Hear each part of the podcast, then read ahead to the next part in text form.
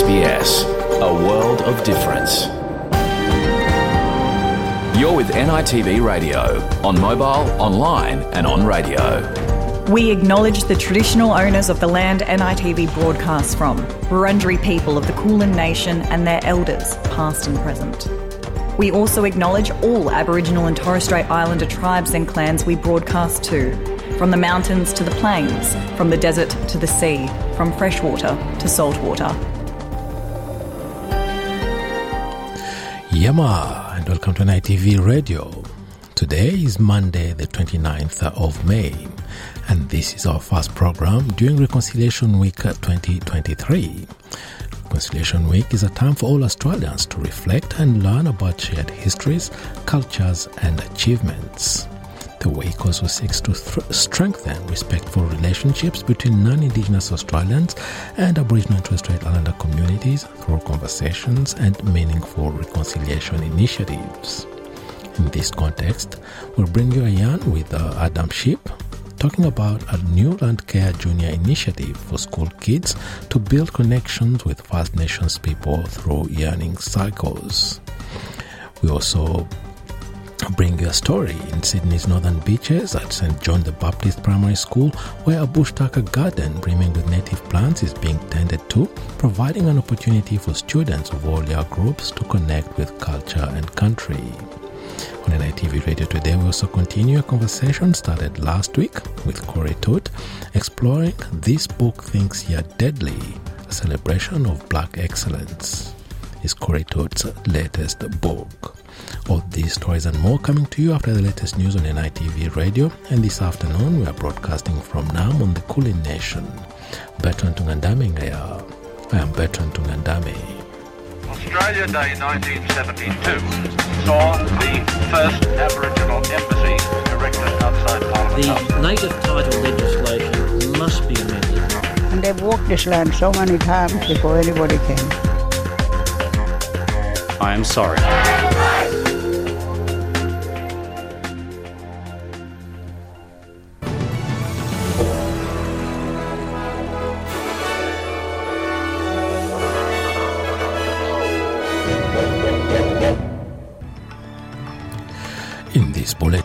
Prime Minister to label those opposed to the Indigenous Voice to Parliament as running a scare campaign. The opposition leader accuses the government of causing economic pain through higher energy prices. And in tennis, a surprise victory of Australian Thanasi Kokkinakis at the French Open.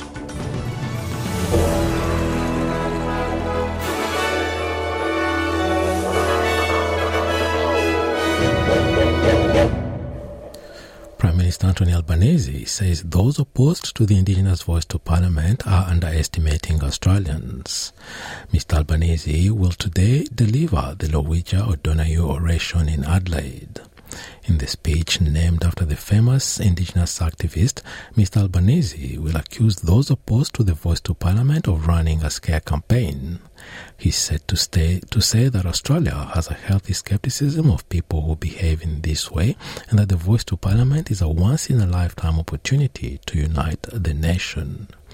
Recent polling has shown reduced support for the proposal, but Social Services Minister Amanda Rishworth has told the Seven Network that the government is working to educate people about the issue and she believes people are supportive of the proposal. There is more work to be done to make sure we're getting uh, all those details out there. But I think ultimately, when I'm talking with people, there is a, a groundswell of support to suggest that uh, Aboriginal and Torres Strait Islanders do deserve a say in the issues that affect them.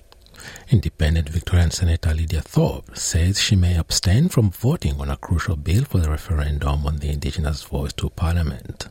The government is hoping to pass its constitution alteration legislation for the Indigenous voice next month, which will allow the referendum to take place. Senator Thorpe has told the ABC she'll be moving an amendment on the legislation for First Nations sovereignty to be acknowledged. But she says she may abstain from the vote because she can't agree with either the yes or the no campaigns. The yes vote is to uh, allow for a powerless voice uh, to go into the Constitution. Yes, we don't know what this looks like. It could be one person. It's up to the Parliament to decide what the voice looks like. So uh, I can't support something that gives us no power, uh, and I certainly cannot support a no campaign that is looking more like a white supremacy campaign that is causing a lot of harm. The recipients of the 2023 First Nations Arts and Culture Awards have been announced in a special broadcast by NITV and the Australian Council for the Arts. The awards celebrate established and emerging First Nations artists by recognizing their significant contributions to Australian arts and culture. The broadcast marked the beginning of Reconciliation Week on the anniversary of the 1967 referendum. Michael West from the Metropolitan Local Aboriginal Land Council says Aboriginal art needs to continue being made. Art plays a very important part in our culture, in our society, when you think about it. It gives us an opportunity to challenge our, and share our emotions and our thoughts. We'd like to say to all those out there practicing artists, please continue the, what you are doing. NITV will air a variety of relevant Reconciliation Week programs until the 3rd of June. Opposition leader Peter Dutton claims Prime Minister Anthony Albanese and the Federal Treasurer don't understand how they're hurting ordinary Australians economically. Mr. Dutton says the government's recent federal budget is keeping pressure on interest rates to go up. But he's focusing his attack on the government's energy policy. Mr. Dutton says while he supports the transition to renewable energy, the Labour Party is governing like the Greens with its energy policy ruled by ideology rather than practicality. He's using his visit to a fruit selling business in Melbourne to accuse the government of causing higher power prices, which cause businesses to charge consumers higher prices for essential goods. Costs for these types of businesses, which are energy intensive, will continue to go up, not by 3 and 4% each year, but by very high double digit figures. And they just can't absorb that cost into their business. It has to be passed on to consumers, and that's why your grocery prices are going up and up under Labor.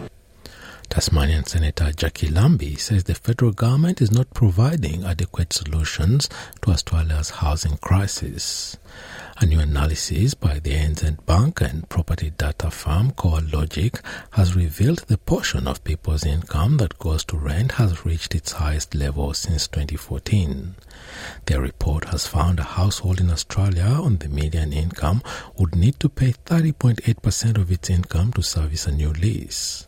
The report also finds that the gap in housing affordability is getting wider, with poorer households impacted harder by higher rents. Ms. Lambie has told the Nine Network the government will not be able to build enough new houses in time to ease the housing crisis. She also says the government's plans to expand immigration again are not helping matters. We're not going to be able to build them fast enough, even with all the ones that are planned under Labor in the next five years. We're just not keeping up. And then you're talking about immigration coming back in and opening the borders fully again and that flowing again. Melbourne has received its biggest earthquake in more than 120 years.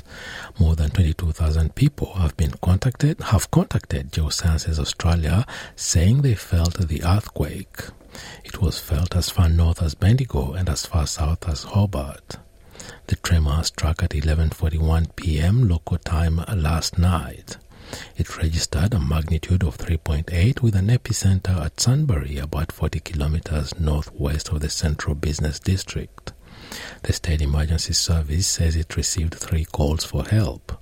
There are no reports of any casualties. Hugh Glanville is a seismologist for Geosciences Australia. He says the chance of there being a large aftershocks or this being the precursor to a bigger earthquake is small. Uh, so this isn't that large an earthquake. So um, while it's possible we may get some aftershocks, we would expect them to be quite small, magnitude two or smaller. Uh, we may get none. Sometimes you just get an earthquake with no aftershocks. Recep Tayyip Erdogan has won re-election for another five years as president of Turkey, extending his run as the nation's longest tenured leader since Kemal Ataturk. Mr. Erdogan, who has been president since 2014 and was prime minister for 11 years prior to that, has won 52.1% of the vote in the runoff election against rival Kemal Kılıçdaroğlu. Kılıçdaroğlu got the remaining 47.9% of the vote. Whilst Mr. Erdogan's term in power has strengthened Turkey's position as a regional military power, critics charge that his policies are increasingly authoritarian. And whilst Mr. Kılıçdaroğlu is not disputing the result of the election, he says he's been the victim of some of Mr. Erdogan's approach. We experienced the most unfair election in recent years. All the means of the state were mobilized for a political party. All possibilities were laid under one man's feet. Ukrainian officials say Russia has subjected the country's capital Kiev to its largest drone attack since the war between the two nations started last year. At least one person, a 41 year old man, has been killed in Kiev after debris fell on a building and started a fire as a result of an attack using Iranian made Shahed drones. The attacks lasted for about five hours and come on Kiev Day, marking the anniversary of the city's founding more than 1,500 years ago. Ukraine's President Volodymyr Zelensky says Ukrainian forces shot down many of the drones. During this terrorist attack, quantitatively, the most powerful blow was directed against Kiev region. 36 drones were shot down within the city of Kiev and the region. This is how Russia celebrates the day of our ancient Kiev. And back home, a new analysis says Australia could be caught in the middle of competition between the United States and China in the area of technology. A report by the Lowy Institute, which specializes in examining international policy, says competition between the two superpowers in this area could impact Australia's ability to make scientific and medical breakthroughs. Behind this is what is believed to be the ambition of the US to stop China's progress in artificial intelligence by denying China the ability to use or make advanced computer chips. The Lowy Institute says if the US placed wider export denials on technology to China, it would expect Australia to do likewise. And that would in turn mean Australia ending thousands of partnerships with Chinese academics in the medicine and high tech fields. And to sport in tennis, Australian Thanasi Kokkinakis has achieved a surprise victory on day one of the French Open.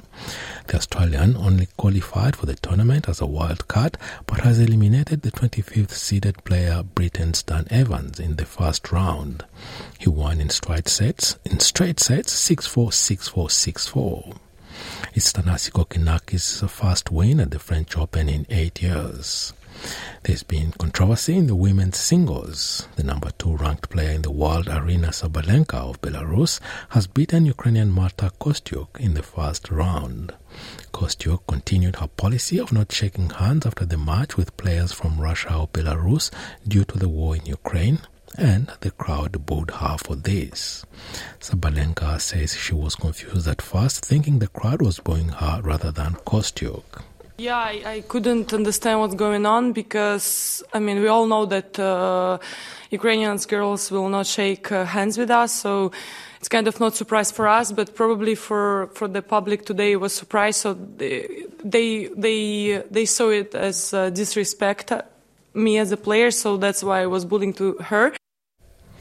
And now having a look at the weather around the country, Broome sunny 23, Perth cloudy 23, Adelaide showers 18, Melbourne a shower 2 17, Hobart showers easing 13 degrees, Albury Wodonga cloudy 12, Canberra partly cloudy 14, Wollongong sunny 19, Sydney sunny 21, Newcastle the same 22, Brisbane sunny as well at the top of 22, Townsville sunny 26, Cairns similar conditions 27, Alice Springs a sunny day as well, 20 degrees. Darwin, sunny and 30. And the Torres Strait Islands, sunny day ahead and a top of 29 degrees. And that is NITV Radio News.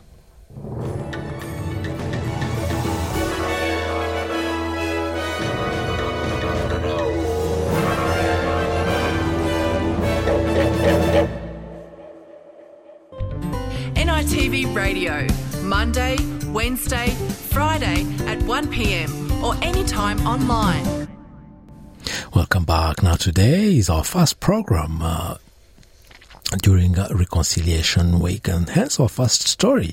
It's about an event that uh, took, is taking place actually currently at uh, the MCG, convened by Ryman Healthcare, a New Zealand retirement village and race, rest home operator. The event is a Trans Tasman conversation taking place at the MCG, exploring the journey of the First Nations people in Australia and Aotearoa in New Zealand. In line with this year's National Reconciliation Week theme, Be a Voice for Generations, the event will see elders from both First Nations communities share their stories for struggle of struggle and success and learn from each other's unique experiences. The event includes a panel discussion with uh, Deborah Cheetham and Irapeti Bulmore and other First Nations elders. The event began this morning with Deborah Cheetham's rendition of a Welcome to Country in Yorta Yorta language.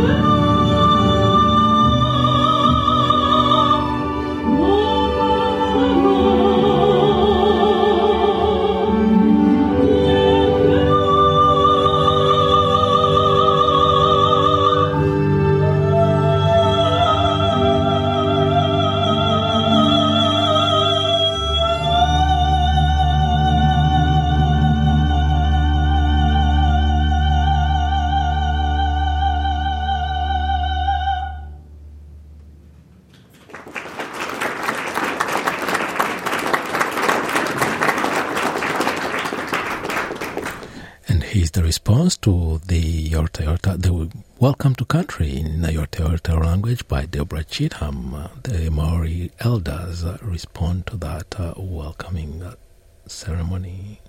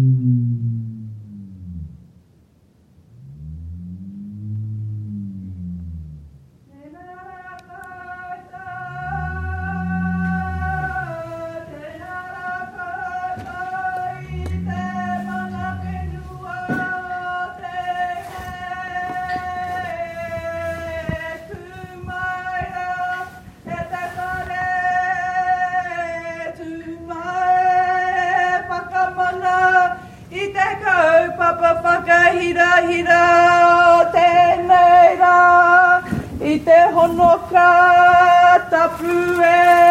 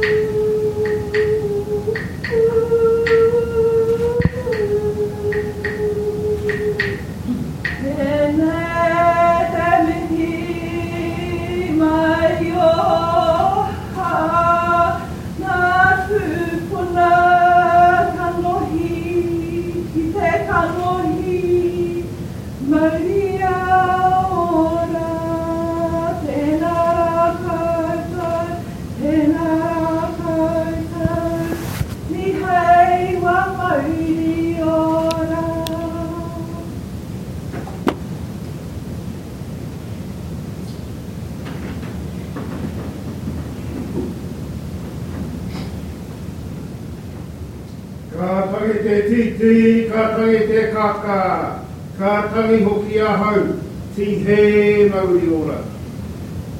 Te me tu tangi mātu e mihi ki atu e runga rawa, nāna nei ngā mea tapu katoa. Tuarua, ka kuri o kupakaro ki whare tu nei, me te papa e takato ki wahora, tēnā kōrua, tēnā kōrua, tēnā kōrua.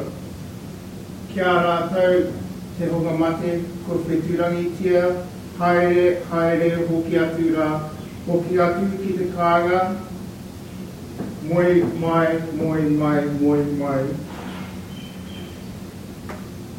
I tēnei wā ka huri au ki te tangata whenua, tēnā koutou, ngā mihi nui ki a koutou, tēnā koe whae Debra, mō tō waiata tinoa tāhua, no rega reira, tēnā koutou, tēnā koutou, tēnā koutou katoa.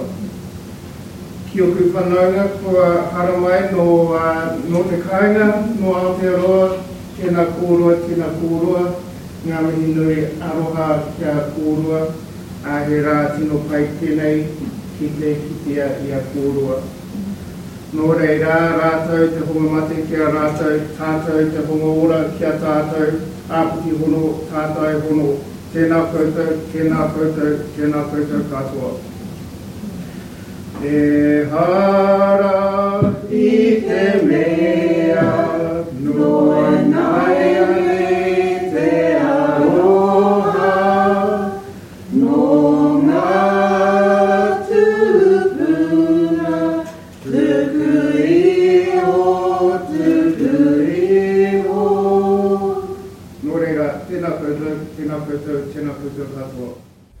And that was our Maori response to Deborah Cheetham's Welcome to Country in Yorta Yorta language earlier this morning at a Trans- Tasman Reconciliation Week event organized by Ryman Healthcare. We'll bring you more coverage of this event in our upcoming programs. Your community, your conversation. NITV Radio.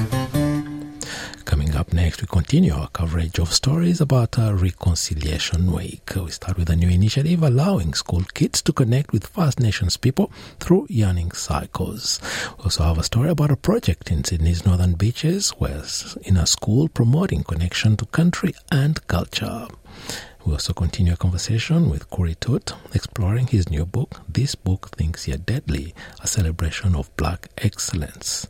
Now, let's look at uh, how yarning circles contribute to reconciliation. You're with NITV Radio. Junior Landcare has released a new series of First Nations Perspectives learning activities on the Junior Landcare Learning Center. And joining us on NITV Radio to discuss uh, these uh, initiatives is uh, Adam Shipp, who co created these learning tools. Welcome to NITV Radio, Adam. Thanks, Bertram. Nice to be here. One of the learning tools is about creating uh, learning cycles for kids. Can you tell us about uh, these learning cycles for kids? Uh, yeah, so um, Junior Landcare has been developing um, just different sort of, I guess, criteria criteria areas of learning um, for kids around um, environment and um, conservation, sustainability, and um, as part of that, um, I've been uh, brought on to assist with uh, First Nations input on on different uh, various sort of uh, education resources. So uh, I've already been working with them over the past few years, and we've developed a few resources around how to create uh, you know, Aboriginal plant use gardens in schools, um, how to uh, connect with traditional owners and uh, First Nations people, um, and many other types of resources. And the most recent one we've just developed is yarning circles. So, uh, really for educators and for land care, junior land care um, coordinators, and anyone else out there who wants to learn more about using yarning circles in their school or in their practice. This is for kids of uh, what age groups? Because learning learning cycles, uh, they need to be able to understand what they're getting uh, involved in, so that they can really immerse themselves in uh, the culture, the connection, and everything. How old are they? Yeah, that's correct. Yeah, so we sort of aim them for around the seven to thirteen years. Um, however, the resources do also cross um, across to the older years, so you know from 14 to 18, um, and some resources are available for that sort of zero to seven year as well. But generally, um, that kind of between seven and 13 years is the main sort of area that um, our focus is. And when you design learning cycles, do you create them with the teachers who then pass on the knowledge to the kids, or the kids are involved uh, throughout the whole process? So how it sort of um, has ran is um, initially we kind of we we developed the um, the resource, uh, and that's generally so myself.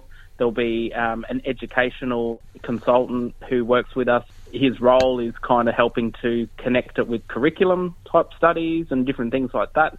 Uh, so we sort of generally work in the background first, work together a bit, and then after we develop the resource, then we start to go out to schools um, and start to kind of showcase it in schools and work with students. And from that, we often get a bit of filming and footage of, of students using those spaces.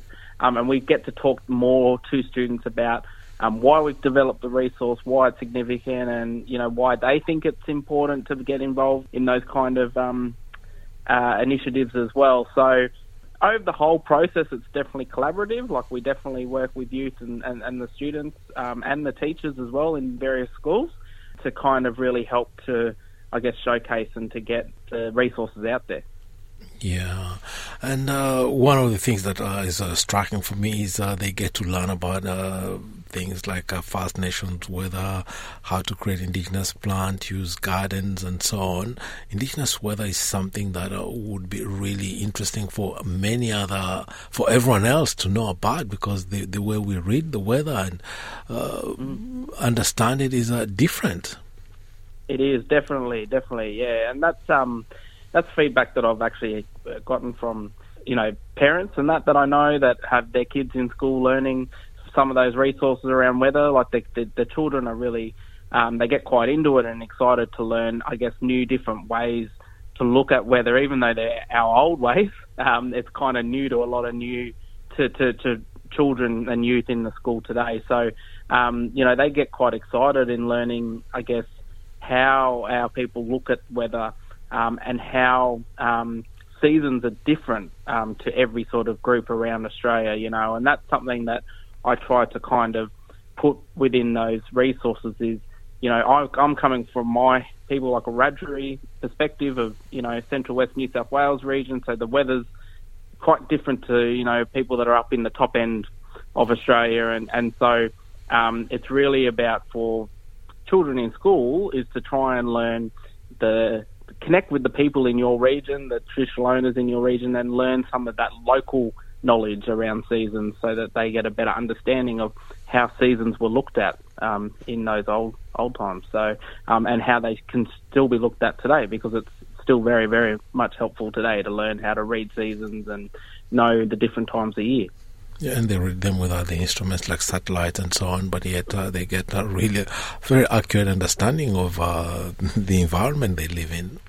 That's right, exactly right. And being able to, um, yeah, like you say, like there's all that sort of modern um, te- technology that they, they talk about, you know, with satellites and different things, but we have a lot of our old ways of just connecting with land and watching what's happening on land, but also what's happening in the skies and the different changes within the year um, of the different, you know, whether it's aspects of the the um, astrology in the sky, the stars and things, or whether it's um, different flowering trees or different animal behaviours on the ground, and they all kind of happen and teach us of different timings of the year and what's what we can expect to come weather-wise. So it's all very important knowledge. And uh, are the yarning circles rolled out in uh, schools across Australia, or it's in uh, just uh, your area? I believe you live on uh, Ngunnawal country, or uh, so yes, I used to live on Ngunnawal country in Canberra. Um, I'm now back out in Wiradjuri country in Dubbo. So, um, and look, the uh, the yarning circles. So the the materials and the resources that we put online are free now, and they've rolled out across Australia. Um, in terms of the actual building the yarning circle, so that's really um, for the school to do or initiate, um, and we kind of put within the resources. We give a few tips and ways to do that. So, um, you know, we understand that not every school um, or group, you know, whether it's a homeschool group or whoever it is, um, may not may have the funding, you know, to get a nice big circle with lots of really large rocks or whatever it is. Um, so we give a few different tips and ways that you can develop a yarning circle in your um, school or or group. So um, yeah, so that's that's a big take away that we try to help as well is that um, you know you can have a yarning circle anywhere. So you can find a nice patch of grass somewhere on the school oval or you know under a tree. Um, you know they're some of the best yarning circles um, to facilitate is just having the kids out under a gum tree or something immersed in nature. You know, um, and you know it can be as simple as that, um, but you can also um, create yarning circles um, in a designated space in your school with you know lovely materials like wood or rock or whatever it is. So, so how does a typical yarning circle look like? Yeah, so um, again, it's really um, it, it's really varied to how you want it to look. Um, you know, many schools that I've been into will use um, things like sandstone um, blocks um, as seating or wooden uh, wooden logs, and they will basically shape it in that circle shape. and often those circles will be in amongst, you know, bush food gardens or, or garden spaces in the school or areas with nice tree cover and things. Um, so generally that's kind of the look. Um, however, like I said, you know, we you don't have to use um, seating if, if you don't um, have the resources to use that at the time. You can just um, take a group of kids out onto a grassy area and sit directly on the ground on the earth, you know, and um, or on pillows or cushions or something. So it can be really up to you how you form that circle, that yarning circle. Do you have the ambition to roll them out across all the schools or just uh, those that are affiliated with Landcare? Yeah, look, I um, would love to see it more broadly across all schools if, if it's um, something that, um, you know, over time we can initiate a project to get more schools and more schools eligible, you know, able to get funding and, and things to, to design them. It would be great to see that um, because I think by placing the yarning circles in the schools, it then opens up um, that opportunity for schools to connect more with the local custodians of the land in their area that they're living, um, and bring in more people, more of our people in, you know, First Nations people in to do cultural um, immersions and workshops and different things like that. So, you know, I think it would only be a positive to see it rolled out across across the nation eventually. So. Yeah. Now, before I let you go, Adam, any closing thoughts or maybe uh, addition to the conversation of something we may have missed and that's really yeah. important for listeners to know? Yeah. So I think um, I'd like to just close it by obviously, um, you know, people are interested in, in finding the resources, so um, they can go to Landcare Australia website and they can follow the tabs to the junior Landcare. Um, and so this is for anyone, anyone that wants to have a look at the resources, but um, in particular to educators and teachers that might want to use the resource um, can can get those for free off the website. Um, so they're available. So yeah, you just go through Landcare Australia to the Junior Landcare website, and you'll find them in the um, First Nations resources area. Um, I'd also obviously just shout out to um, the Woolworths who, who funded the, the whole project and continue to support and fund the Junior Landcare First Nation project. So obviously, um, we can't do this stuff without without that funding. So I'm very much uh, grateful for the support. Um, and yeah, that's I think that's everything. So um, yeah, just really happy to be involved in the project. Yeah, Adam Shipp, thank you very much for taking the time to talk to us about uh, the Junior Learning Cycles project uh, by uh, Landcare. Thank you. Join the conversation on radio, online, and mobile. You're with NITV Radio. Now, Reconciliation Week is a time for all Australians to reflect and learn about our shared histories, cultures, and achievements. It also seeks to strengthen respectful relationships between non Indigenous Australians and Aboriginal and Torres Strait Islander communities through conversations and meaningful reconcili- reconciliation initiatives. Jennifer Scherer reports. At St John the Baptist Primary School on Sydney's northern beaches, a bush tucker garden, brimming with native plants, is being tended to. It's an opportunity for students of all year groups to connect with culture and country.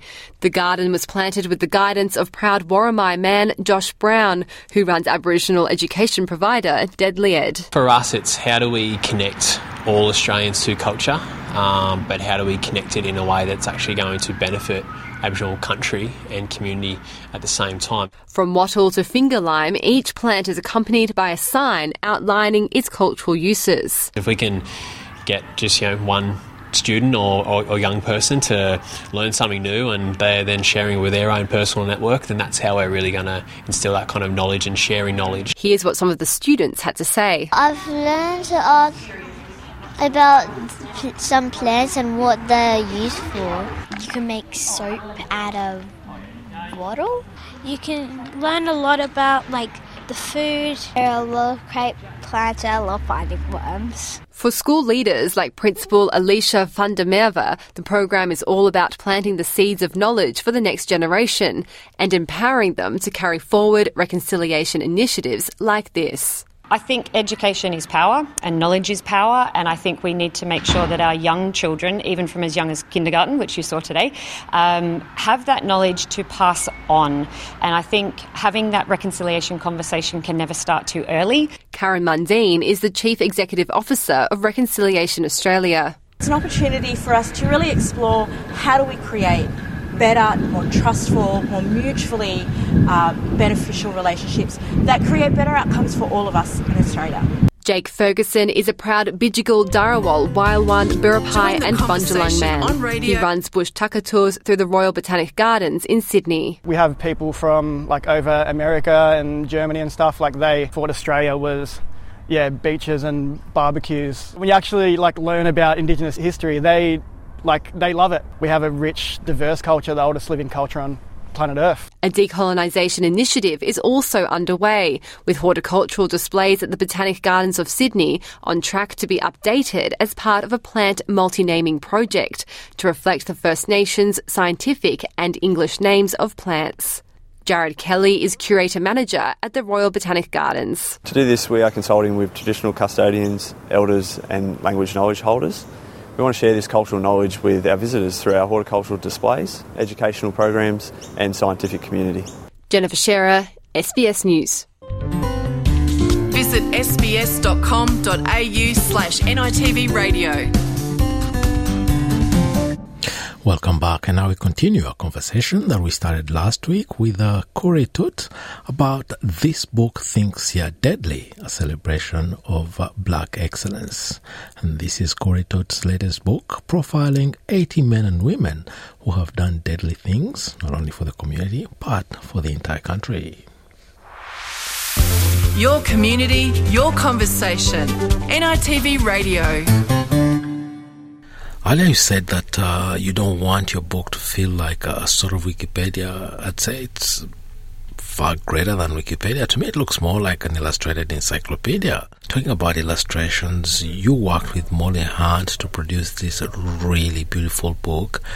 Can you tell us about your collaboration with uh, Molly on uh, this publication? Yeah, so about four years ago, um, Molly and I actually were Heywire Trailblazers together. So we had won this um, uh, regional and remote um, scholarship with the ABC, and we got along so well. And it was quite a few of us actually that, that got along really well during the week. And um, I sort of said to her, I'm like, we'll write a book one day. And, you know, I sort of say these throwaway lines a lot. Um, and sometimes it comes off and sometimes it doesn't. But we'd, we'd spoken about doing a book since four years ago. And when I thought of the concept for this book, I was like, I really want to do it with Molly. Um, I want Molly to be an illustrator, and you know, it was it was like the perfect person to do this book with because, and you know, Molly herself is incredibly inspiring and does you know incredible work, um, whether it's painting murals or or working to mentor young um, people and and give them you know that self belief and hope and and the fact that I was able to do it with Molly made it really special for me because um, I'm obviously very close with Blak Douglas as well, who did First Scientist. But you know, I made a decision as a as an author and probably as a um, like in the arts um, of of creating these books that um, I would go with a different artist every time. Again, as a kind of way to honor that artist. So like I it would be the same style and, and DNA of writing and um, the same creation process, but it would be um, slightly different topics. But I thought that it would be better if Molly did this book than. So every book that I write, I'm going to try and work with a different artist and try and develop that relationship and that friendship and and turn you know the words and the because the um the words are there, but the image is is so important because people see the image. So if I can build a great relationship with that artist, then they can really you know scoop the juice out of this brain um, and create something that people can celebrate. So you know the fact that I could do it with Molly and um, she's been a really close friend of mine for many years. It's just a, it's a very proud thing for me and my family. And um, Molly was great throughout the whole process. Um, she's an incredible artist, and you know, getting her thought and feedback on the book, she's a huge reason why this book has become a book and, and it will be successful, hopefully. I believe this book will also, as a reference guide, uh, work very well online. Do you envision producing an online version as well? I, I would really love to have an audio book. Um, uh, that decision probably hasn't been made yet, but I would love to turn into an audio book or even a um you know an animation series would be really great because one of the things that I I think with this book and I think with this concept is that this could be a podcast, this could be an animation series, this could be an audiobook. Um, you know, I I think, you know, with my writing and and how I'm trying to um, you know, set up my career as an author and, and the things that I want to create. You know, when people pick up a, a Corey book, they I want them to go on a journey and a journey of, you know, um, you know, there's a lot of really crappy things about our planet and our world and our country at times. And I want people to escape and, and get joy out of things that I create. Um, and I think that if it can be turned into an audiobook and someone with a much better voice than me can read it, um, it could be the thing that really helps someone escape for an hour or two, um, and they can learn about some inc- incredible, inspiring people um, throughout that process. So I'm, yeah, I'm really open to that. I think that there's so many different things that this book can become, and I kind of feel like I've just started the Lego brick. Um, it's the base of the Lego brick, and I'm I'm really hopeful that people like the book and and enjoy it, and they get something that you know that's bigger than themselves out of that book, but can also add um, some inspiration. And you know I want people to think about why they're deadly, and and everyone's deadly in their own way, and it's just it's important this book exists so they can see that. Earlier, you mentioned working uh, with some of the elders, uh, really towering figures who sadly have left us. But he also worked with living legends like uh, Stan Grant and Professor Tom Calma. How was it working with uh, these giants?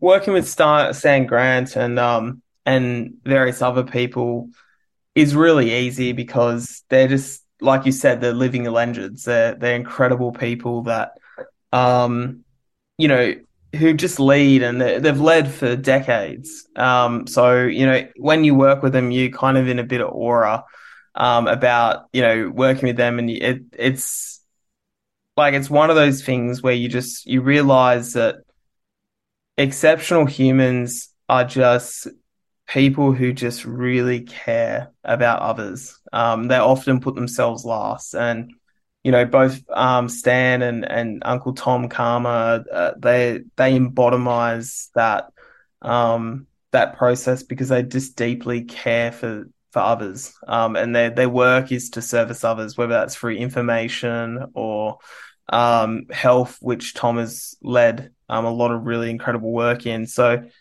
to have them in like in that book and celebrate in that way is just incredibly important. Great. Once again, congratulations on another very fine book. But before I let you go, any final thoughts? Yeah, um, for anyone who picks up this book, one, thank you for um, picking up my book and um, helping support this book, but also just want to acknowledge that there's a lot of incredible, um, deadly, amazing people out there. Um, you know, they may not have made the book, but I, I want to acknowledge all those people. I do, I do see you and, um, you know, hopefully we can write a few more copies of this book and, and get some of those people in there. Um, but I, I'm really excited about this book and I'm excited to, um, see, you know, people get inspired and, and enjoy this book Um because it was a it was a sheer joy to write, and I'm I'm very excited as an author that, and I feel very blessed that I've been able to write such a, a book that um, hopefully will inspire people to, you know, see why they're deadly, and I'm really excited about that. Great, Todd. Thank you very much for taking the time to talk to us on NITV Radio about uh, your latest book. This book thinks you're deadly. Thank you so much. Join NITV Radio on Facebook.